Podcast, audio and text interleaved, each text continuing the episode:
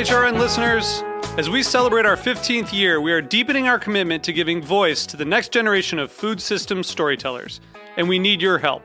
Our internship and fellowship programs help activate new possibilities for underrepresented and underestimated young people through experiential journalism, audio engineering, and production training. Through these unique programs, H R N helps food equity stewards build essential workforce readiness skills that expand their potential and foster economic mobility.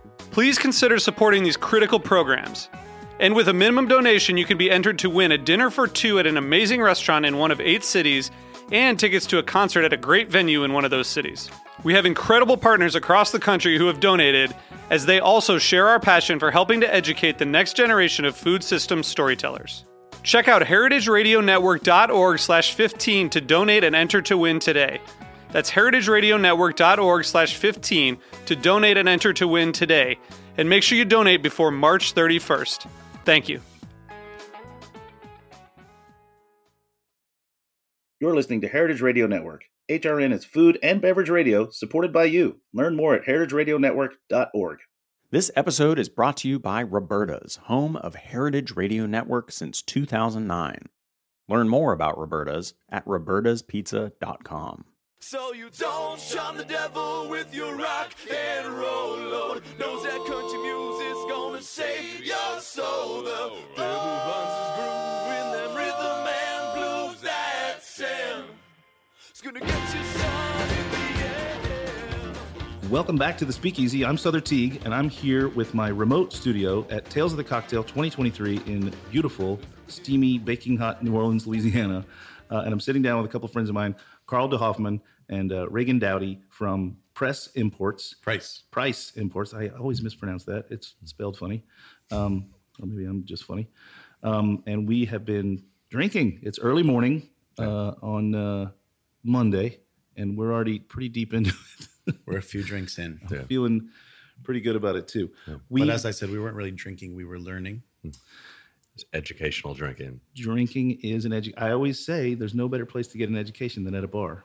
But I'm usually talking about, like, manners and things like that. um, you know, you can learn about the weather. You can learn a lot of stuff at a bar. Yeah.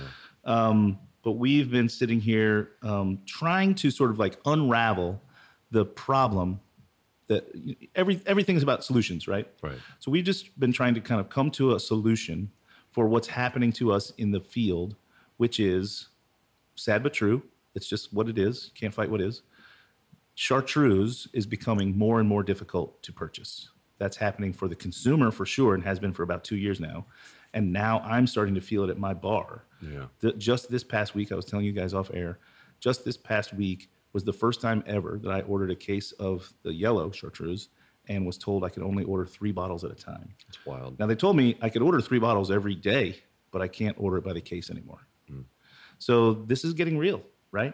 Mm. And so the solutions uh, have to come about because these are things that we use in a lot of drinks. We have to figure out what what alternatives exist. And you guys happen to have kind of a quite a lineup, right? So we've been... Well, yeah, because Preiss Imports specializes in...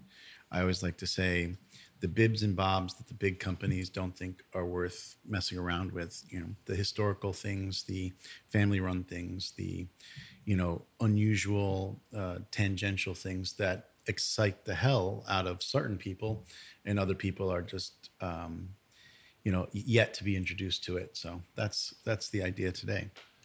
Well, and I think that that's what, what, you know, drew me to the bar world, um, you know, pulled me out of the kitchen and put me behind the bar, is the notion that I think that there's, I'll never learn it all. Yeah. Right? I can absorb and absorb and absorb, and there's still a stream coming of things that I've, I've not seen and have never seen. And, and that's, that's, for me, that's great. I always talk about Amaro as two F's, right? It's either frustrating or fascinating. Mm. And the consumer, I think, is largely frustrated. Yeah. They want to put it in a box. They want to say, you know, this is X Y Z and that is, you know, uh, Q R S. They can't stand the fact that no Amaro is similar to another Amaro, right? I think it's very frustrating for them. For me, it's fascinating. Yeah. And I think there's a sect of the, uh, the consumer that's fascinated by it as well. But over, over, by and large, I think that it's going to be one or the other. And I am... In the, in the class that says it's fascinating to me. So I'm excited to see new things. And some of the things we tasted today I've seen before, and some I have not. And I'm excited to see how they can play out in the bar world and make delicious drinks and educate the consumer. Yeah. Yeah. I think, I think the, the dearth of Chartreuse is actually going to open up a lot of people's palates to a lot more bitter, um, profiles. I mean, just, just the fact that you taste Torello next to Centerba, next to Izarra, I think shows that, uh, there are a myriad of different blenders out there that are doing their own version of not only Alpine liqueurs, but we were talking about like Nova Salis, where they're like German liqueurs that are focused literally on like digestive qualities um, that come along um, with their liqueurs. Um, but it's it's a fascinating. It's a fa- we, we, It almost feels like a, there's like a new horizon now.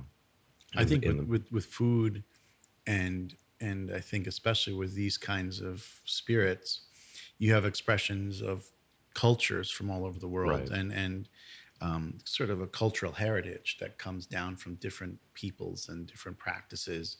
And they're, they're like little anthropological, you know, experiences in a bottle. Mm.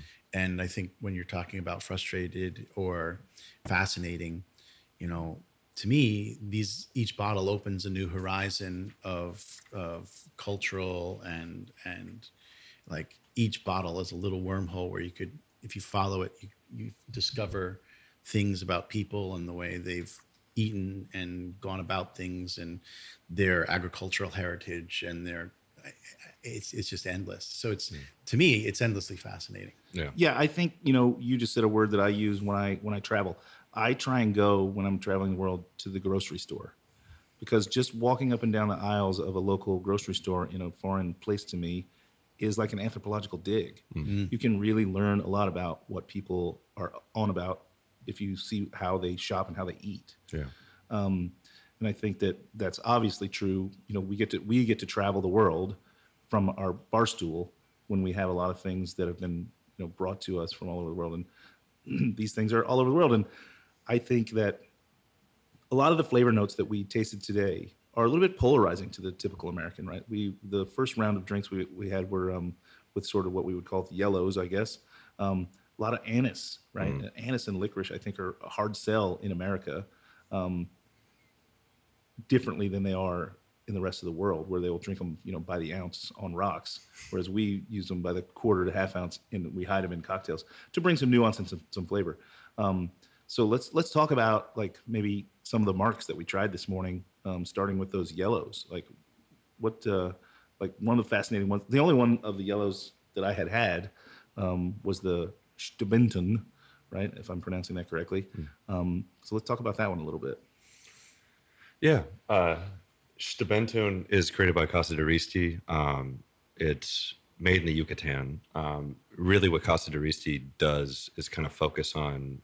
Again, bringing it back to the culinary world, uh, a lot of the stuff uh, that they make liqueurs out of are things that are prevalent in the things that they eat every day.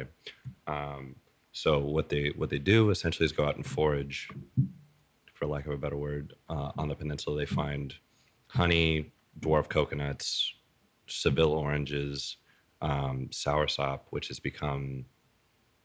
I, I, I've never tasted something like a soursop. It's yeah. the most unique flavor profile I've come across. Mm-hmm. Um, but the thing that we tried Shtabentun is, or Shtabentun, uh, is a honey and anisette liqueur. They're letting the, the, the honey ferment. They're adding, uh, green anisette to it. It comes across much like a yellow chartreuse in the way that there's the honey available or honey in the flavor profile.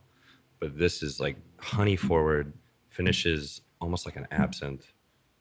And, uh, it's just really unique, really kind of expressive on like the flavors that Yucatecans have in their day-to-day life. Um, it's just a fascinating liqueur. It's one of my favorite. Yeah, this was um, one of the only ones up there that I had had before. And oddly, I had had it at mm. the distillery. I was there yeah. um, at Casa D'Aristi because they make a, another thing that we were there. So it was sponsored by the, their their Mark Kalani, which is a coconut liqueur. Mm. Um, and they had that, and I, I bought a bottle and brought it back. Um, because I enjoyed it so much. It's a little bit lower proof, so it doesn't have that that that big you know alcohol hit, um, but it's got this really unique and somewhat complex flavor. And I think that comes from the fact that you just said, correct me if I'm wrong, the they ferment the honey. It's fermented honey. Yeah. It's, right. So it's almost like they're making miel first, right? Exa- or, yeah. It's exactly what they're doing. Yeah. Yeah. Really delicious. And I think that we tasted it on its own, and then we made uh, Joaquín Simó's Naked and Famous mm. using it um, this morning. Uh, that's why we're all a little buzzed. Um, because we made, I don't know, what, seven drinks. Um, but uh, but I think it played quite well. We all agreed that it was a bit, um, a little sweet at the standard ratio. Mm-hmm. But that's the, tr- the the true measure, right? We have yeah. a standard by which we can make the drink, mm-hmm. and then we can go back and pull levers and change it, right? Yeah, I think that's the fun part about this industry, right? Coming from the kitchen where you get, like, you get to kind of make your version of a certain dish that you've probably either grew up with. We were talking about um, you growing up in Panama, so there, I'm I'm assuming that seafood is a big part of yeah yeah, yeah Panama City Beach, Florida, not yeah. Panama, oh, but, but yes, yeah. but yeah, uh, right on the Gulf Coast. So yeah, yeah, lots of seafood. Yeah, cocktails are very much the same way, where you you get to insert, take out, um, you make the cocktail your own. Um, again, like the exciting part about looking at a lineup of six different liqueurs is the endless possibilities you have because of the expressive qualities, from Elixir d'Anvers to Casa D'Aristi. Um, the world is literally your oyster. So the, the Shtabentun was not uh, terribly far away no. fr- from when the way it played in the cocktail. Mm. And it was an easy adjustment, I would imagine, to get it to a balance that the bartender would find happy for its his customer base or her customer base. Yeah. Their customer base. Yeah. And again, like, you know, um, educating yourself as a bartender is all part of the process. Yeah. And you have to educate your clientele. You know, I'll say it probably a thousand times throughout this episode. We are the ones who taught people what chartreuse was, we, mm-hmm. the bartenders. So now we, we may have to teach them other things, you know, we, um, which is great. That means that we're teaching ourselves something new. Teaching is learning. And that means that we're, we're expanding our offerings to our, you know, typically pretty excitable and excited client base. Yeah. I like, know? I also like the idea that we've screwed up so much. We know the shortcuts in which to tell people how to actually drink. Like, I think that's nine times out of ten. I, I spend so much time behind the bar making bad drinks to the point where you look at a liqueur like that, you make one drink, you understand, for lack of, like, the, you don't get the total understanding on the first drink, but by the time you make that second drink, you're like, all right, I'm going to dial this in. These people are going to understand the, the exceptional qualities behind mm-hmm. what I find fascinating. Um, so in, t- in turn of showcasing a a product that you love, like you're throwing that extension of yourself into the drink, that love that goes into and that drink. Excitement, you know, yeah. that, that like, I'm charged up about this and I want to get you something delicious yeah. and get you charged up about it too. Ah, yeah, I mean, that's, I, I still dream. I, like, I'm on the sales side now, but I swear to you, like, I dream every day about that first drink that you push across the bar and someone goes, I, I love it. Can yeah. I have a second one? Yeah. Yeah. You know what I mean? Like that. Can I have that a second? Can, I have, can you can you can you jot down the specs for me? Please. That kind of thing. Yeah. What do you call this? You know what I mean? And half the time you're like, I, I don't know. I just thought of this. Like, yeah. like I need to serve thirteen other people. Like, yeah, yeah. We're at the beginning stages. We haven't got to the name yet. It's yeah. pretty fun. It's pretty fun too that a drink that features mezcal can be modified with a liqueur from across the peninsula, made from a different part of Mexico that. It all expresses kind of a different culture because, yeah. you know, Zapotec and, you know, Mayan cultures are expressed in those areas, I think, through the heritage. So it's it's not exactly the same. I would hate to say, oh, but it's certainly a lot closer than than France. Well, yeah, if you think about the Naked and Famous, which is Joaquín's pretty direct riff on The Last Word, but kind of substituting a lot of the pieces, right? Um, mezcal instead of gin. Um, uh, maraschino remains the same. Lime remains the same. But then Aperol and uh, uh, inst- wait, what am I? I'm getting off track. No maraschino. At the Sorry, there's no maraschino. Right. Right. Uh, Aperol instead of maraschino. Aperol instead of maraschino. There we go. Uh, and then um, in our case today, instead of the yellow or jaune chartreuse, we're using um, these products that you brought. Um, but if you look at his. it's kind of like trilateral, right? It's uh, it's Italian, it's um, French, and it's Mexican. Yeah. Well, now we've boiled this down to just Mexican and um, Italian. Italian.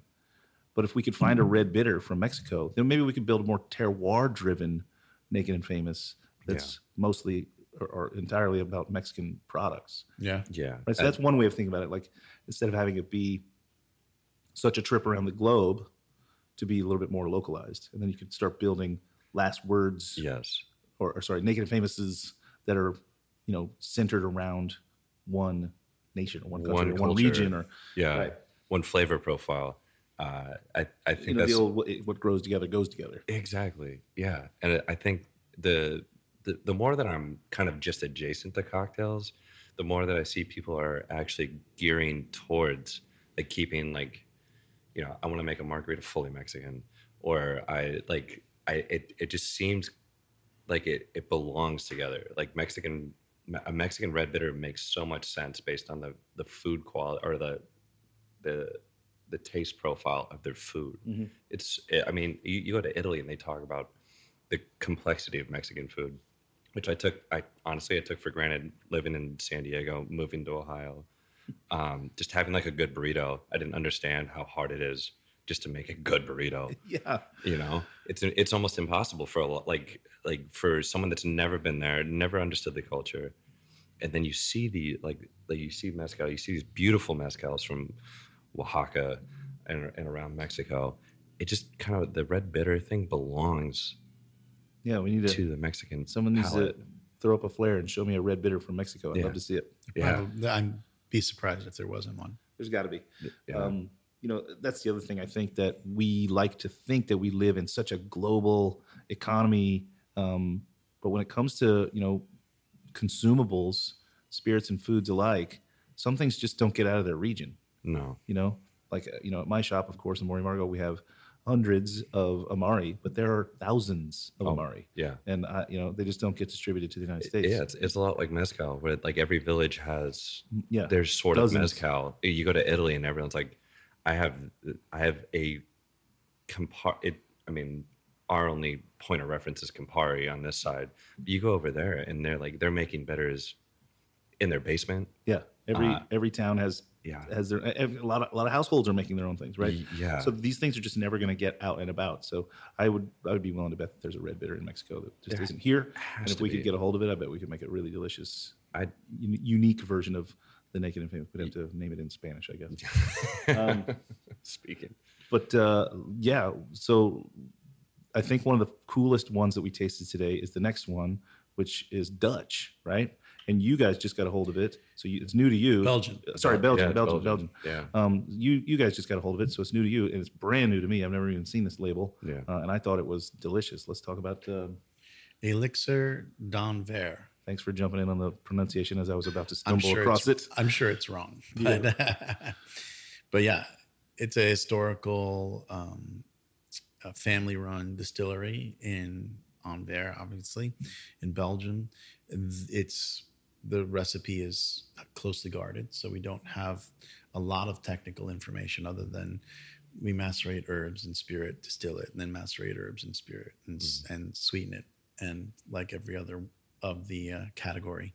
So you've got, um, it's a light, I guess, yellowish color for sure. It's, um, I guess, a little green tint to the yellow.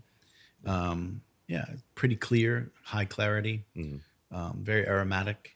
And it's it's something that they, it takes a left turn in like that yellow category. Like I feel like yellow chartreuse, Strega would be the other one where it's like, oh, for sure. Yeah, super, super like in that they, yeah. they occupy the, the same territory, whereas this is kind of leaning on like the earth spices, uh, the cinnamons.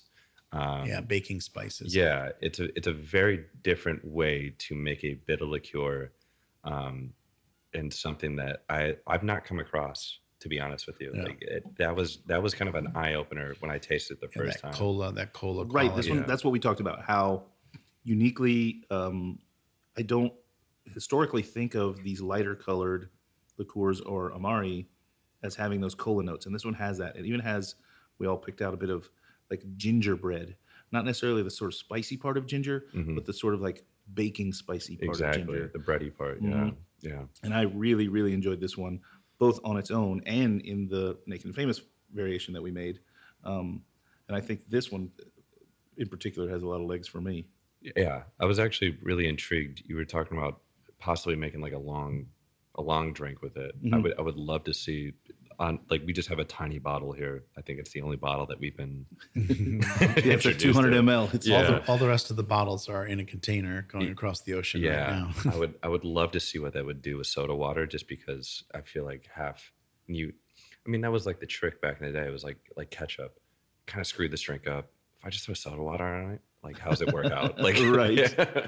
Um, so Just I would get love, a little length, you know, give yeah, it some effervescence. Exactly. So I, I would love to see w- when you add water or soda water to it, how it expresses itself, because I've not, again, I've not, not I've not seen this yet. Bottle even until today. Right. Well, even when you shook up um, the Naked and Famous for us, I mentioned afterwards that it would be probably pretty tasty mm-hmm. if we did a, a regal shake, right? Which is where you put the twist of a, right. a of a, a citrus into your shaker, but instead of a twist, just a little knob of ginger, mm. right? That would brighten up that ginger aspect that it kind of already has, um, and bring another layer of flavor to the cocktail. But again, that's us. I think the bartender's nature is to like mm. take something and make it my own in some way, right? Yeah. So I'm taking Joaquín's drink and using a different liqueur and then shaking in a piece of ginger. Now I can call it the famous, famously naked or something, you know? um, so, uh, but but like I find th- this one of the ones we tasted today was the most sort of intriguing to me. Right. Yeah, it's mysterious yeah. in, in like the greatest of ways possible. Like I would, I would never think that something from Belgium would be featuring ginger. Like that's, to me, like when I associate ginger, that's very much in like Chinese food, uh, South Asian stuff. Yeah. Um, the fact that Belgian, the Belgians are using this flavor component in yeah. a bitter is is absolutely fascinating. But I mean, this is just us guessing, right? They're not telling us what's it, in yeah, there. Yeah, yeah. So this could us. simply be an amalgam of the different flavors that are in there that are coming off brain, as ginger. Yeah, the brain understands it as ginger, but there's no ginger actually in. Right. The, yeah. Um, Who knows? Yeah. It's it's this is the coolest. I, I agree with you, especially like after I sell these things for a living. It's very it's very rare when I taste something and I go, "There's endless applications yeah, for this." This is definitely a unique one. Yeah. Um, all right. Well, let's move down the line here to the um, Izarra, mm-hmm. um, and this one. Uh, t- tell me all about it, Karl. Izarra, it comes from the Basque region of France. And it's a historical liqueur going back to the eighteen hundreds that was first commercially bottled in like nineteen oh five. Um, it went on to become a million bottle a year bestseller for quite a while, and then has, you know, since gone into obscurity a little bit. And we're now importing it. It's produced in France still, and um, we have a little more information about this technically. We know they use around seventeen plus herbs. There's multiple macerations. There's the herbal maceration. There's a secondary maceration with a different com- you know, component with um, green walnuts and then walnut husks. Mm-hmm. And then a third maceration, which is about prunes. The herbal maceration is distilled, and then all three macerations are blended. Uh, for the yellow, they're blended with um, honey to finish it up. I mean, this one was equally fascinating to me because, again, it's bright. Uh, you know, everybody knows I'm colorblind, but it's brightly colored yellow. Um, but it had this like forest floor, brown dried leaves quality to it that's coming from that walnut situation. Um, and then, yeah, a latent fruitiness from prunes, yeah. which is shocking. Again, you don't. I, I don't think prune and yellow. You know, I'm yeah. thinking prunes are going to be in my unicum plum, right? Right. right. Um, I don't. It's dark and rich, and but so this has like some real interesting, fun, unique qualities that brought again another angle to the the cocktail that we made, right? Yeah, and I think it's um, the interesting aspect I found is how it, it's not terribly sweet. So, it, you know, in the cocktail, the the flavor profile was compelling. And it left a lot of room for different avenues of sweet sweetening, perhaps. Yeah, I think I think this one was the initial one that uh, Karl and I tasted along with Henry. It was like, wait, there's there's different. Th- you you're putting prunes? Yeah. Like what? Like walnuts? Yeah. Like I, that's. I think this was an eye opener for me in this category where it's like the Basque region, like prunes and walnuts and honey. Uh, give me a, like a cheese plate. Yeah, exactly, exactly, exactly. And it and it came off tasting. You know, it there's a bitterness to it, it just in the same way as Yellow Chartreuse. But like I, that was one where it's like complete. Like all right, reshift the way that like I think the world works. I think this was the one that kind of. I'm I'm glad I tasted this, and then the D'Anvers behind it, where it's like all right, like endless possibilities mm-hmm. in this category. It's also a great example of the um, the cultural anthropology because Izarra has. Um, some really fun stories about it. You know, it's featured in The Sun Also Rises in a scene where, you know, the, the lead character is is drinking at a, a cafe in the in the Basque region and he's offered a glass. And mm-hmm. so it has like, you know, and it also was featured in a celebritant cocktail competition in Paris by this actress who created the cocktail. And she was a bit of a, you know, star who created all kinds of, uh, you know, she was, I guess, like a sex symbol of sure. her day. And she made this cocktail that became famous using Izarra. So there's a kind of, a, you know, there's a cool cultural angle mm. to the artifact of this bottle. Celebrity you know, endorsed without the tequila part. Beyond, yeah, yeah, yeah. And um, yeah, the, I guess the Frankie Marshall did a nice article about the cocktail because it was it featured Armagnac, you know. Mm-hmm. She does the work with the Armagnac, of and course, yeah. So she did a whole article about it, and um, yeah. So I think to me that is always interesting when you can, you know, because the only thing, you know, the three big components of a great bar is like, you know, the the environment, you know, the hospitality, the drinks, and then the storytelling. So like if you can have all three wrapped up in one bottle, then that's like. Yeah, always a plus. Yeah. Well, I always tell my teams at all my bars, um, I don't expect you to know everything about every bottle. What I expect, though, is that you know three things about every bottle. If you know one thing about every bottle on your back bar, and especially a back bar like Amore Amargo, yeah. you know more than most people. Oh, yeah. yeah if I mean, you know two things, yeah. you know more than almost everyone. Right. And if you know three things, you are expert level. Yes. Right? So... Yeah, that if there's stories to be told, I like to have my team have access to those. Yeah. Right. I need you to know, you know, some flavor notes. I need you to know where it's from. I need you to know a story like that. Yeah, a fun story like that really brings yeah. another level of experience to the drink. Yeah, the el- the elevator pitch I think is the yeah. most important part of bartending, right? Like if you if you're bouncing between even your your bar is famously small. Yeah.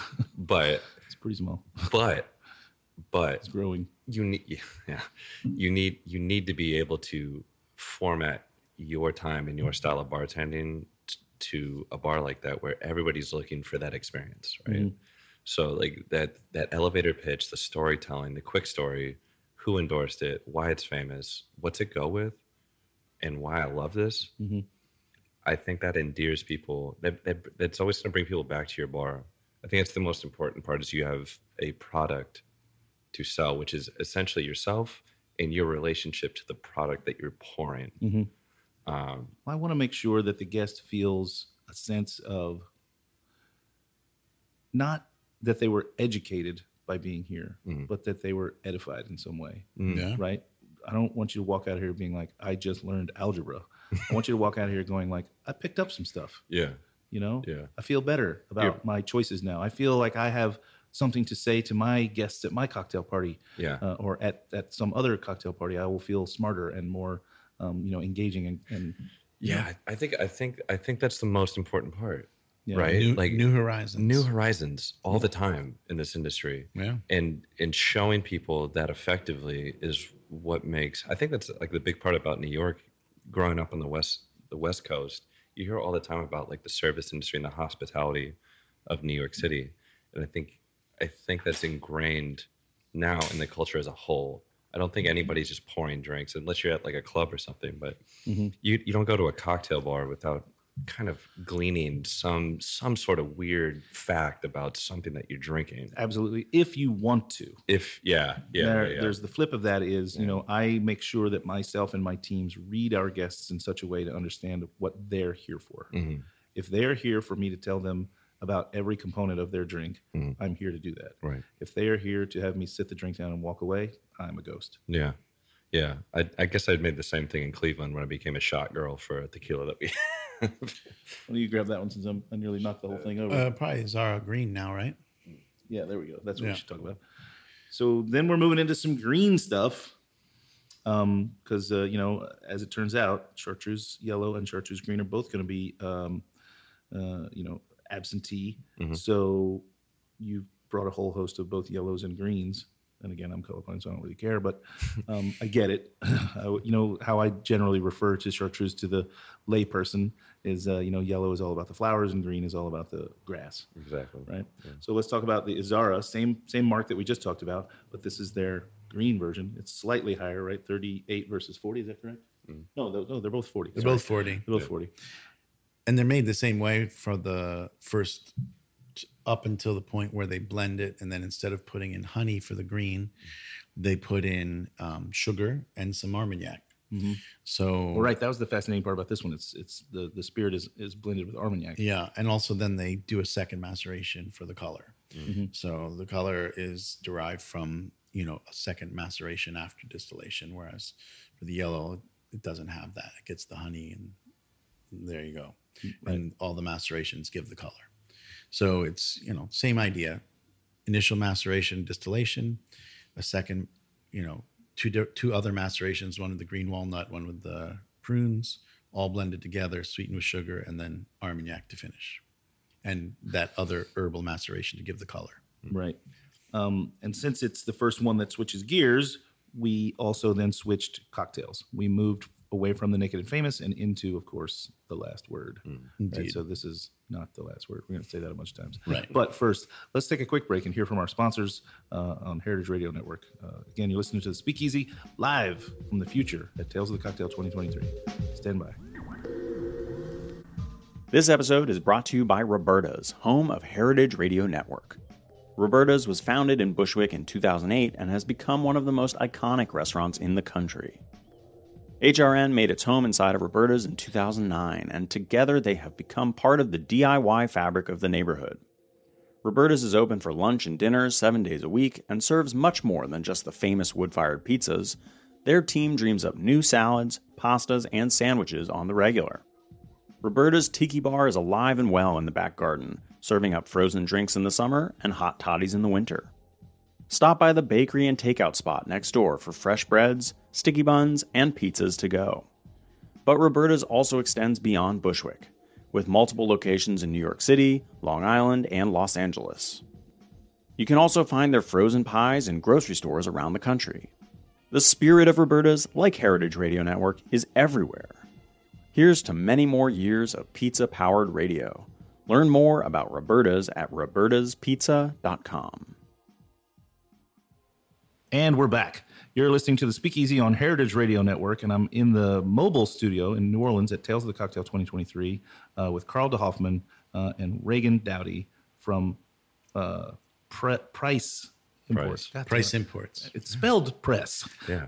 The, you, the, the way you should think about it is that everything we sell is not sold on Preiss. Mm.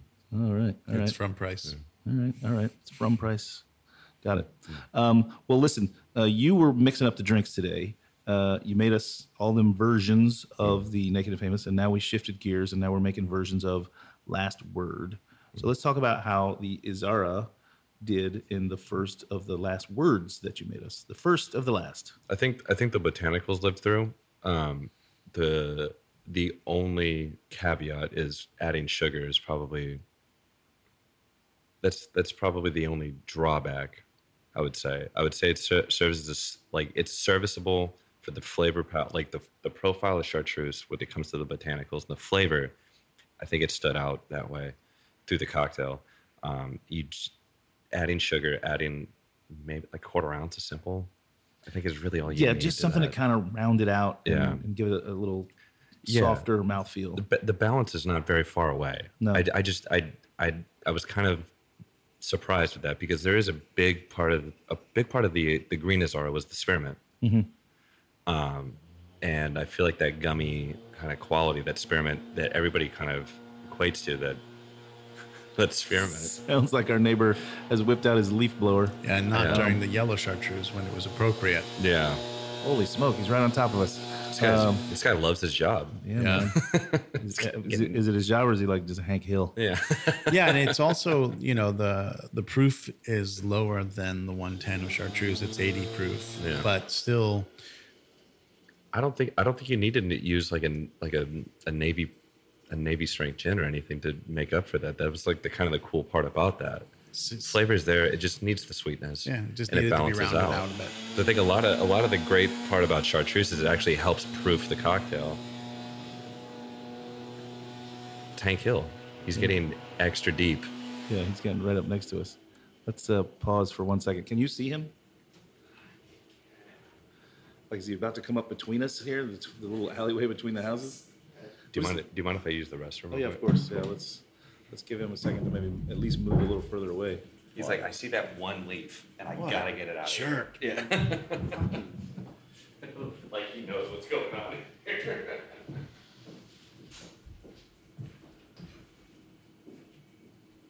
And that's it's not loud. Yeah. Is he right in front of us? All right.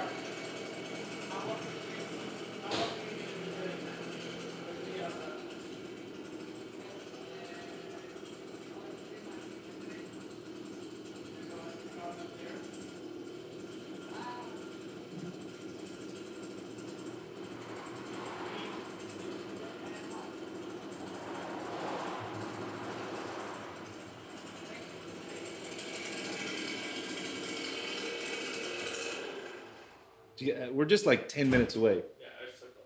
Yeah, that guy is the sweetest guy ever. He was just there doing all his landscaping. And I was like, you don't have to do it today. He's like, I don't. I'm like, no, just don't worry about today. He's like, oh, thank you. I'm going to go home. Oh, nice. Fuck yeah. Like, fuck yeah. Gave him a day off and saved our podcast. But he was indeed about to go up that alleyway and take care of the backyard. Yeah, I just told him that he didn't have to do it today. He could go home, and he was very grateful. Oh, good. I mean, it was like for all of us, because they're setting up. Yeah. Oh. That's fun. Ay, ay, ay.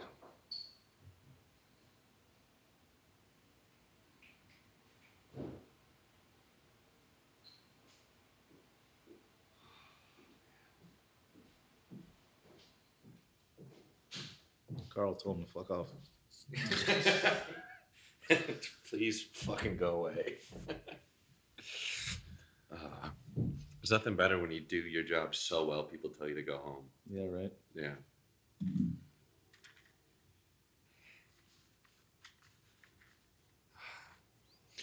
you listen to any new punk? Or is it, it like... I'm kind of stuck in my old yeah. ways. You know, I listen to like... yeah. M C five and fucking Slapshot and Agent Orange and Bad Brains and Bad stuff Brains like, yeah. and fucking, you know, tons of Minor Threat and ah, oh, dude, Minor, Minor Threat is sweet too.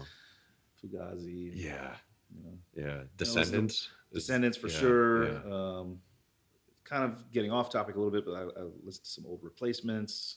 Yeah, um, like I listened to, I saw the Replacements three nights in a row in Chicago, and all three nights in the fucking crowd was George Wendt. No way. You know who that is? It's fucking Norm from Cheers. Yeah, all three nights. I was like, what's up, Norm? I mean, they made, they, Norm becomes so much more of an icon. The fact that on his off time, not only is he the drunk at the bar, he's showing up to punk shows for his favorite bands every night. Three nights. It was a three-night show. Dude's I was there for all in, three nights, and he was too. Putting in a shift, an absolute shift. Yeah. At the at the venue, yeah, the Aragon Ballroom, aka the Aragon Brawl Room. Yeah, yeah, infamous, infamous. Aragon is crazy. All right, let's get back to it, team. Yep, we got uh, ten-ish minutes left on the clock for the for the podcast itself. Oh, okay. I'm just gonna mention something so it doesn't sound so weird. Mm-hmm. And we're back again. We took a quick break to let uh, our guy with the, what, what was that? Uh, leaf blower. It was a leaf blower, yeah, the the motorized one, not even the electric one. He was, in fact, Hank Hill. He was, in fact, Hank Hill. Uh, we, we took a moment to offer him the day off today, and he was grateful for it. So he was. Uh, we got our, our, our studio sound back to at least somewhat normal. Um, so we were talking about mixing up last words, and we just finished talking about the Izarra. And now, do they have a different name? They they both just say Izarra. They say vert and and, and yellow. Marque du Pays Basque. Yeah.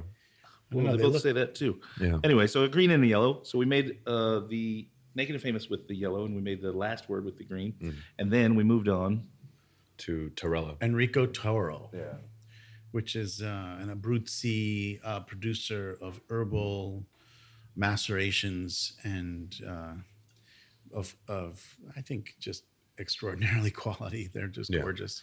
The, yeah, yeah, the idea that they go out in these rocky hillsides and, and f- basically just pull anise, fennel, again, gentian is is the big one.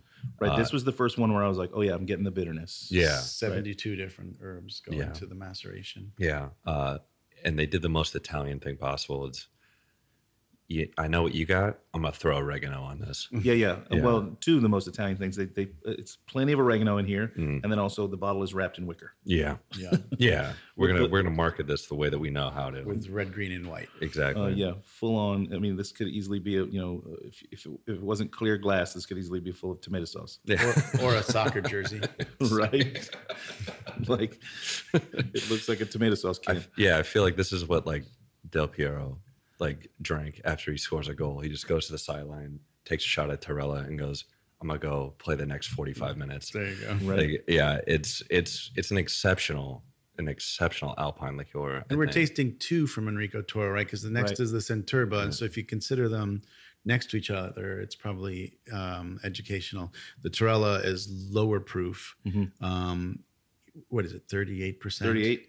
And it's sweetened with honey. Mm. And the Centerba is seventy percent. seventy percent. Yes. And it has one hundred forty proof straight fire water. And in order in order to make sure that you are aware of that proof, they do not add any sugar at all. Yeah. Right. Just herbs. It is bone dry and fiery hot yeah. and ferociously herbaceous. Yeah. Um, but, I, but but let's back up to the Torello first. So it's Enrique Toro, and the mark is called Torello seventy-two, yeah. right? Yeah. Um, this one, for me, was the first one where bitterness started to shine through, mm-hmm. um, which, of course, I'm always looking for. My palate is always searching for bitter. Absolutely. Um, and then, um, uh, again, uh, really stacked high with oregano uh, as sort of definitely the aroma mm. and the opening flavor notes. But then because the oregano, you know, is like a woody herb, a lot of woodiness too. So it had this like, even though there is some sweetener in this one you mentioned, it's very kind of like almost tannic from yeah. the woodsy part of the oregano. A lot, a lot like their, a lot like their hillsides. It's like rustic. Yeah. It, t- it tastes rustic, and I think wholly authentic to like the Italian flavor profile. Everything that you have in Italy, there's some sort of balance there. It's robust, it's bitter, it's sweet. It's yeah, it, Torello fits all or checks all the boxes of the complexity of the Italian kind of culinary side, I think. Yeah, and speaking of culinary, I think Karl said off air, this would be like a great, you know, pouring an ounce into a, a pan of, you know, uh, shallots and mussels and yes. chili flakes, and finishing it with with a bit of this would be really, really delightful. Oh no. God, yeah, for sure. Yeah, one of my favorite things. So in this one, for me, you made a last word for, for us with this one. And it, again, it had that bitterness I was looking for, but maybe not the same herbaceous qualities, but still quite herbaceous. And mm. like, I think the what we learned the most is that none of these didn't work. Um, I think that we also learned that they could all use a little work, right? There's some lever pulling to be done, but we just went with the straight ratio of the classic cocktails, the modern one and the, and the classic that we know, so that we'd have a control for our session today. Right. Um, And I think that that was exemplified. Well, we got one more to talk about, but then we, we have a lever pull that we did that kind of went a little, yeah. bit, off, a little bit off the track. Yeah, we, we got fun with it, yeah. So the last one, also made by Enrique Toro, uh, is uh, Centerba, which means, uh, what, one hundred? one hundred herbs? Mm. That's what it means. So, yeah. But it still says seventy-two. Yeah, it's it's it's seventy-two herbs. Um, different proofs, uh, no sugar added. So this is like the stuff that you would think that like Italian farmers would drink on the hillside. Mm-hmm. And that's exactly what it is. Um, Medicine. My, it is straight, straight up. Medicine. One of the medicinal things that you've tasted, but yeah. something that is like, it warms your heart. It warms your body. Mm-hmm. Yeah. I want more. Yeah. I mean, it was very chest warming. Yeah. It was very like bursts of, you know, uh, um, a myriad of herbs led, of course, by oregano. Mm. And like, this is the kind of thing that I think like how in general herbal liqueurs and Amari started. Mm-hmm. I think it's very much uh, um, out of necessity at first, right? So you're saying to yourself, yeah, I'm a farmer and I've got all these things and I'm harvesting them faster than I can consume them. Mm. And they're going to go bad because uh, winter is coming, right? As the kids were so keen on saying a few years ago. Um, and so we're going to lose that nutritive quality that we need, right? We need the nutrition. We need the calories from this thing that we've, you know, exercised some calories to produce. Mm. So how do you save it? Well, you, you put it in booze. Yeah. And then we can have that, that later in the wintertime when we need those calories, we can still access them. Yeah. So I think that, that this is an example to me of how, you know, ingenuity and necessity drove the creation of these things. Absolutely. One of the things that you said um, about this Sother that struck me is that it had a, um, a palate presence that was sort of um, like a Sichuan pepper that had that. Like, oh yeah, it tingled on my lips, my had, tongue. Yeah, mm-hmm. you could the herbal magic, whatever it is, all those those compounds that sensory experience that had, comes along with it. Yeah, it had yeah. That. It wasn't just the the A B V. I've drank things that are this hot or hotter, oh, no. um, and it those will certainly make your tongue tingle too. I mean, it was but warming. This was a very specific feeling. Yeah, yeah. I agree. It, it's warming, it, but it didn't. It didn't. It didn't assault you with alcohol in no. any way because the herbs, like I think, uh, take over. Yeah, and again, these guys are pretty protective. It's they they call it a proprietary blend. Whatever that means. Um, I enjoy what they do. I yeah. don't, I like, it's almost like, it's almost nice not knowing because I want to believe that they throw like white pepper in there. Right. You, know, you know what I mean? It like has it, a bit of peppery at it, the back. Yeah. So like, I, I actually really enjoy the fact they are doing the same, like it's the same, it's the same idea with every bitter liqueur. I don't want you to know what I do because I don't want you stealing it. Yeah, we talk about this ad nauseum at the shop. It's driving yeah. me crazy. Yeah, I don't have the time to to replicate this, let alone come up with a green liqueur that I'm not. I'm not going out the and foraging can, for seventy-two herbs. Dude, I'm not going into the hillsides for this. I I'm live not in even going to sit around on the internet and try and find those seventy-two herbs. I know. I'll just buy the bottle. You yeah. already made it. I'm buying it. I live in Ohio. I make dandelion tea. That's that's that's that's the effort that I'm putting in. Um, but the, the idea that there might be that peppercorn that tingles your gums and makes it a full sensory thing, I think that is what sets Centerba apart yeah, from most sure. other bitter liqueurs. I I really believe that. And then you did the... Uh... Well, we made the last word with this. Yeah. Mm-hmm. And it was, I think we all agreed, a bit hot mm-hmm. and a bit tart. Yeah, uh, definitely. Not so enough dry. Sweetness in there. Yeah. So the, so the lime stood forward quite a bit, but with plenty, plenty of herbs. And again, some lever pulling there, add a bit of sugar, uh, bring, you know, bring the ratios into a little bit more focus by lowering uh, the quotient of this product against everything else, maybe bring the gin up. Um, you know, there are plenty of ways to, to pull some levers and make this drink a little bit more closer to the target we're shooting at. Mm. And one of them was, frankly, to mix the two from Enrico Toro, right? Which is what you did for the last one. Yeah. The, la- two, the last, last word that we well, had. Yeah. Uh, It's it's two parts Torello, one part Centerba, and I think you get pretty much exactly what Chartreuse is, that bitter quality, the woodiness. Uh, you still get the anise, the fennel. Um, but what it, you you tasted the last word with that. I would I would say that's pretty close. It's pretty close. Yeah, very yeah. much so. The oregano. With, with that somehow, oregano pop, yeah. It yeah. like popped somehow less when the two were combined for some reason. Yeah. But yeah, they, but it was still there. They they balance out, and I don't know if that's on purpose, because I did this at B C B. Like literally, like I was talking to Eric Castro mm-hmm. about this, and just dumped. I think I dumped like a half ounce of the Torella, and he's like, "Yeah, well, it's chartreusey." I was like, "It needs proofing." I just dumped a just a literal like a skosh mm-hmm. in there, and I was like, "He's like, this just this tastes like chartreuse." And I was, like, I was like, oh, like by accident, like just like every other bar story sure. that's like legendary by accident. Well, I mean, discover this. We can probably at least lay some of the blame on Eric for the depletion of Chartreuse with the damn Pina Verde. Pina Verde, yeah. Uh, you know, and then Marco with the freaking Chartreuse Swizzle out there, like using favorite. It by the multi ounces. It is my favorite drink. Chartreuse Swizzle, I think, is like one of the most perfect drinks that mm. I've ever tasted in my entire life. I used to make it with um, ube, like an like an ube kind of like coconut thing, and mm. it was like, I've, ne- dude. Yeah, it's so good. I have a drink on the menu at Ateria, one of my spots, uh, where I'm literally just pointing at Eric and making fun of him, and it's it's called the yellow pineapple, right? Because Pina Verde just means green pineapple. Yeah. So I made a drink with yellow and mezcal and te- tequila, and it's basically the same build, and I just called it the yellow pineapple. Yeah, yeah, yeah. There you go, Eric. Yeah. We'll deplete them both, and we did. Yeah. Uh, and you know, that's that's, you know, in its way, of course, it's a bummer, yeah. but um, what that does is that releases us from the sort of chains that bind us to any single product and gives us the opportunity to look around the back bar mm. uh, and around the world to fill that back bar mm. with unique and new products like these that you guys are bringing bringing to us. And I think it's great. I I, I thoroughly you. appreciate the the platform you gave us to talk about this, because this is, it I was, think it's a very fun conversation. Yeah, and I, I think this is only going to grow. Like we were talking about off air, um, it's going to be more like wine. You're you're going to have these bitters from around the world, mm-hmm. you know, not not just not just Europe, but there's there's going to be these, you know, Asian, Mexican, South American, of course, stuff. So you, you're going to get terroir and bitterness that has like a cultural re- relevancy, just like wine does. Yeah, yeah, and I'm very excited to see where that goes. Yeah, so am I. Yeah. Well, guys, um, if anybody wanted, wanted to get a hold of you and uh, get some tastes on their bar or uh, what have you, how can how can we reach out to you the most easily? Got an Instagram account you want to pimp, or? Oh yeah, I give mean, everybody your direct phone number, Carl. Yeah, just. Uh, I mean, you can email me at Carl at Preiss Imports dot com, which is P R E I S S Imports dot com, and Carl with a K. Yeah, that's uh, probably the easiest way. Yeah, uh, I'm in the Northeast. My Instagram is Rum Runner Regan.